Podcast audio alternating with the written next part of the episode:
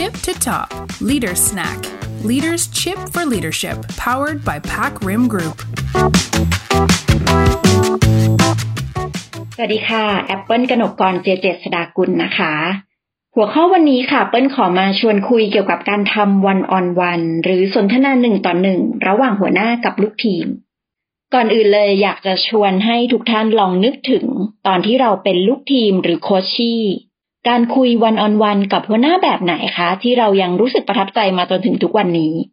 หัวหน้าได้แสดงพฤติกรรมอะไรบ้างที่ทำให้เซสชันในวันนั้นเนี่ยเป็นอะไรที่เรารอคอย ในทางกลับกัน แล้ววันออนวันแบบไหนที่เป็นฝันร้ายของเราเลยก็ว่าได้ บางครั้งเราก็ภาวนาให้มันถูกยกเลิกไปนะคะหรือบางทีก็หาเหตุผลล้านแปดนะ ติดงานบ้างอะไรบ้าง เพื่อจะให้วันออนวันเนี่ยเลื่อนออกไปก่อน เชื่อว่าตอนนี้ หลายท่านน่าจะพอมีภาพวันออนวันทั้งสองแบบ วันนี้ค่ะ เปิ้ลขอเอาบทความจากจาน้าที่พูดถึง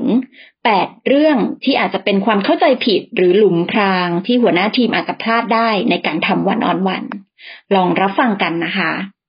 common mistake แรกนะคะ หลุมพรางแรกเนี่ยก็คือ หัวหน้าลุกขึ้นมาทำวันออนวัน เฉพาะเวลาที่เกิดปัญหาเรื่องงาน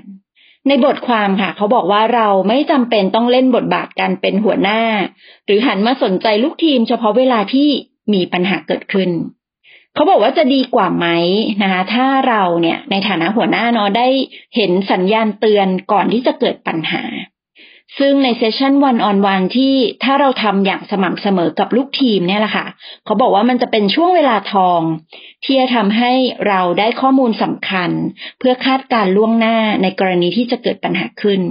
เพื่อจะได้หาทางป้องกันได้ทันท่วงที เพราะฉะนั้นความเข้าใจที่ถูกต้องเนี่ยวันออนวันควรจะทำแบบ regular basis ไม่ใช่เฉพาะตอนที่เกิดเรื่อง common mistake ที่สอง นะคะ ก็คือการที่หัวหน้าลุกขึ้นมาเป็นคนเซตอเจนดาวันออนวันเอง แน่นอนละค่ะว่าด้วยหน้าที่ตำแหน่งของหัวหน้าเนาะที่เราเองโดยปกติเนี่ย เราก็ลุกขึ้นมาหลีดการประชุมหลีดโปรเจกต์ต่างๆ จัดแจงนู่นนี่ แต่ในการทำวันออนวันค่ะ เขาบอกว่าบางครั้งเราอาจจะลองกลับกันให้ลูกทีมเป็นคนเซตอเจนดาที่อยากจะคุยกับเราเองก็ได้นะ ซึ่งประโยชน์ของมันนะคะ ก็คือว่าเป็นการให้ลูกทีมมี ownership นะแล้วก็เป็นการแสดงถึงการที่เราไว้วางใจหรือ empower ลูกทีมนะคะ ในการที่จะให้เขาเตรียมนำข้อมูลสำคัญ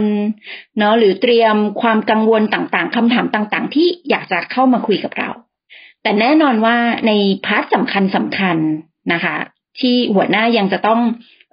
แสดงบทบาทอยู่ก็ยังจำเป็นต้องมีนะ ถึงแม้ว่าลูกทีมจะเป็นคน set agenda เองนะคะ เช่นเรื่องอะไรบ้างบางทีเราต้องมีการสื่อสารเรื่องยากๆเนาะมีการปรับเปลี่ยนโครงสร้างทีม โครงสร้างองค์กรนะคะหรือการให้ feedbackในเรื่องต่างๆ ของลูกน้องเนี่ย อันนี้ก็ยังเป็นพาร์ทที่หัวหน้ายังต้องเป็นคนหลีดอยู่ แล้วก็เปิ้ลแนะนำนิดนึงนะว่า ทางที่ดีเราควรจะมีการจดมีการเตรียมหัวข้อสำคัญ ก่อนที่จะเข้าไปทำวันออนวันกับลูกทีมนะคะเออจะได้ไม่ลืมด้วยเนาะประเด็นที่สามนะคะที่อาจจะเป็น common mistake ก็คือว่าการที่เรายกเลิกวันออนวันเนี่ย บ่อยครั้งเกินไปแต่ในชีวิตจริงใช่ไหมคะ ของหัวหน้าเนาะบางครั้งเราก็แทบจะติดอยู่ในการประชุมทั้งวัน หรือบางทีมันก็มีอิชูด่วนๆ เข้ามาให้เราแก้แบบไม่คาดคิด แต่เขาบอกว่าในมุมของลูกทีมเนี่ยค่ะ หลายครั้งเนี่ยช่วงเวลาวันออนวันนะ มันเป็นช่วงเวลาที่เขารอคอยมาตลอดสัปดาห์เลย เพื่ออยากจะบอกเรื่องสำคัญอะไรบางอย่าง หรือบางทีอยากจะเล่า achievement ที่เขาภูมิใจให้เราฟัง แต่การที่โดนยกเลิกวันออนวันบ่อยๆนะคะ ถ้าถ้าเราลองนึกว่าเราเป็นลูกน้องเนาะการโดนยกเลิกบ่อยๆเนี่ยบางทีมันมันเทียบได้กับการที่หัวหน้าพยายามส่งเมสเซจที่จะบอกว่า I don't care you อ่ามันมันรุนแรงแบบนั้นเลยนะคะ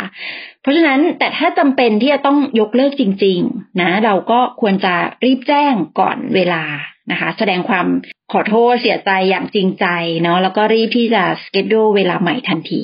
ยิ่งไปกว่านั้นนะคะ ในในบทความเนี่ยเขายังแชร์ในมุม อื่นๆ เพิ่มเติมนะว่าในทางกลับกัน ถ้าลูกน้องเนี่ยมีการแคนเซิลวันออนวันกับเราบ่อยๆ ทั้งๆที่จริง ๆ อาจจะไม่ได้ติดงานหรือไม่ได้มีธุระจำเป็นใด ๆนะคะ บางทีอาจจะเป็นสัญญาณอะไรบางอย่างว่า เขาอาจจะไม่แฮปปี้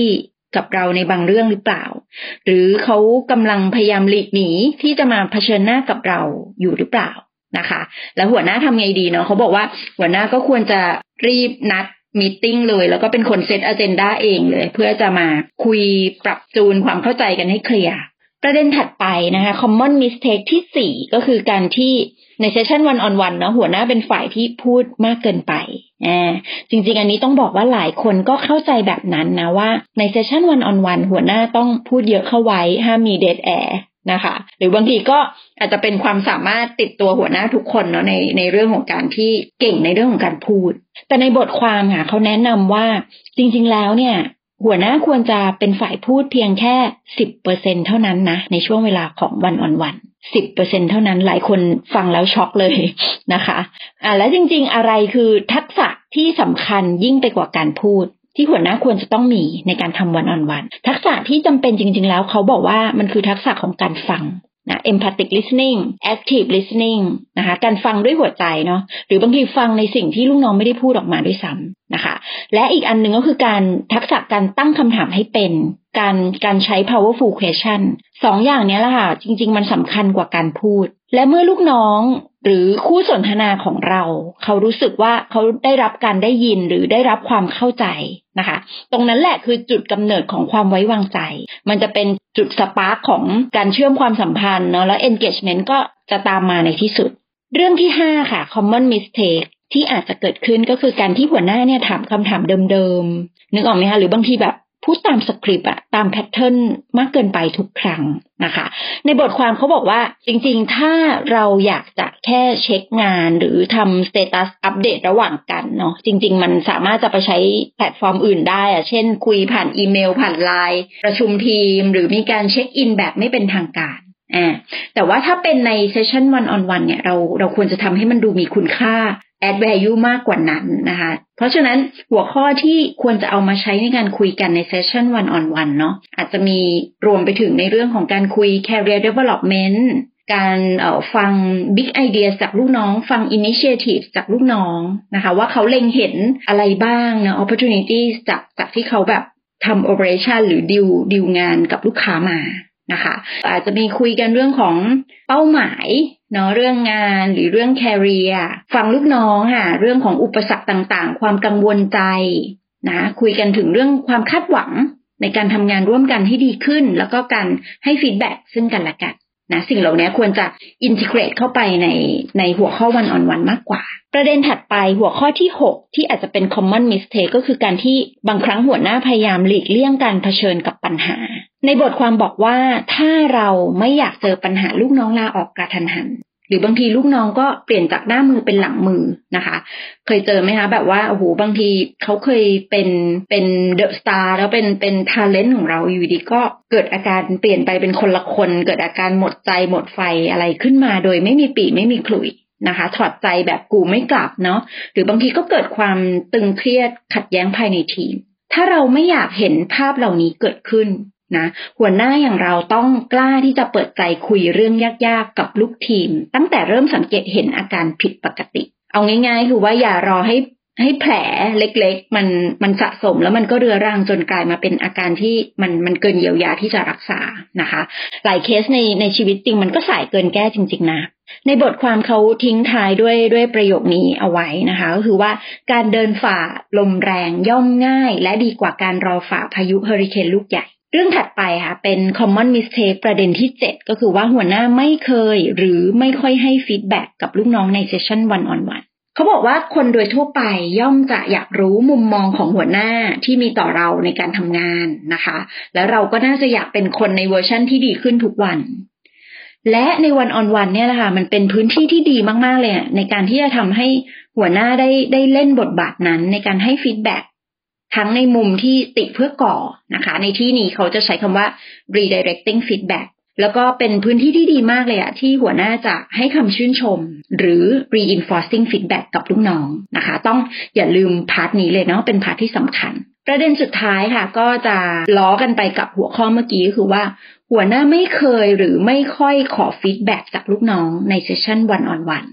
การขอ feedback จากลูกทีมเนี่ยจริง ๆ มันเป็นสัญลักษณ์ของหัวหน้าเลยเนาะที่แสดงออกว่าเราก็เป็นคนหนึ่งที่พร้อมที่ที่จะปรับปรุงตัวเองให้ดีขึ้นอยู่เสมอ จริงๆทำให้หัวหน้าอย่างเราเนี่ย ดูน่าเชื่อถือมากกว่าจะดูแย่ด้วยซ้ำแล้วก็แสดงให้เห็นว่าเราแคร์ลูกทีมนะคะ อ่อนน้อมถ่อมตนมากพอ humble มากพอที่จะรับฟังเนาะฟีดแบ็จากลูกน้อง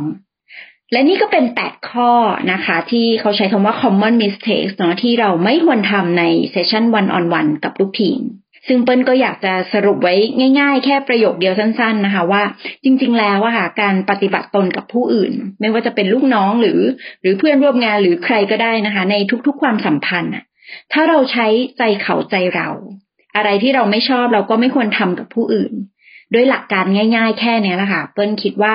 การดูแลทีม หรือการอยู่ร่วมกับผู้อื่น การปฏิสัมพันธ์มันก็จะไม่ใช่เรื่องยากอีกต่อไป ขอบคุณทุกท่านนะคะ ที่ติดตาม Leader Snack ชอบกดไลค์ใช่กดแชร์ แล้วก็ฝากคอมเมนต์มาแสดงความคิดเห็นพูดคุยกันเยอะๆนะคะ วันนี้เปิ้ลขอลาไปก่อนค่ะ สวัสดีค่ะ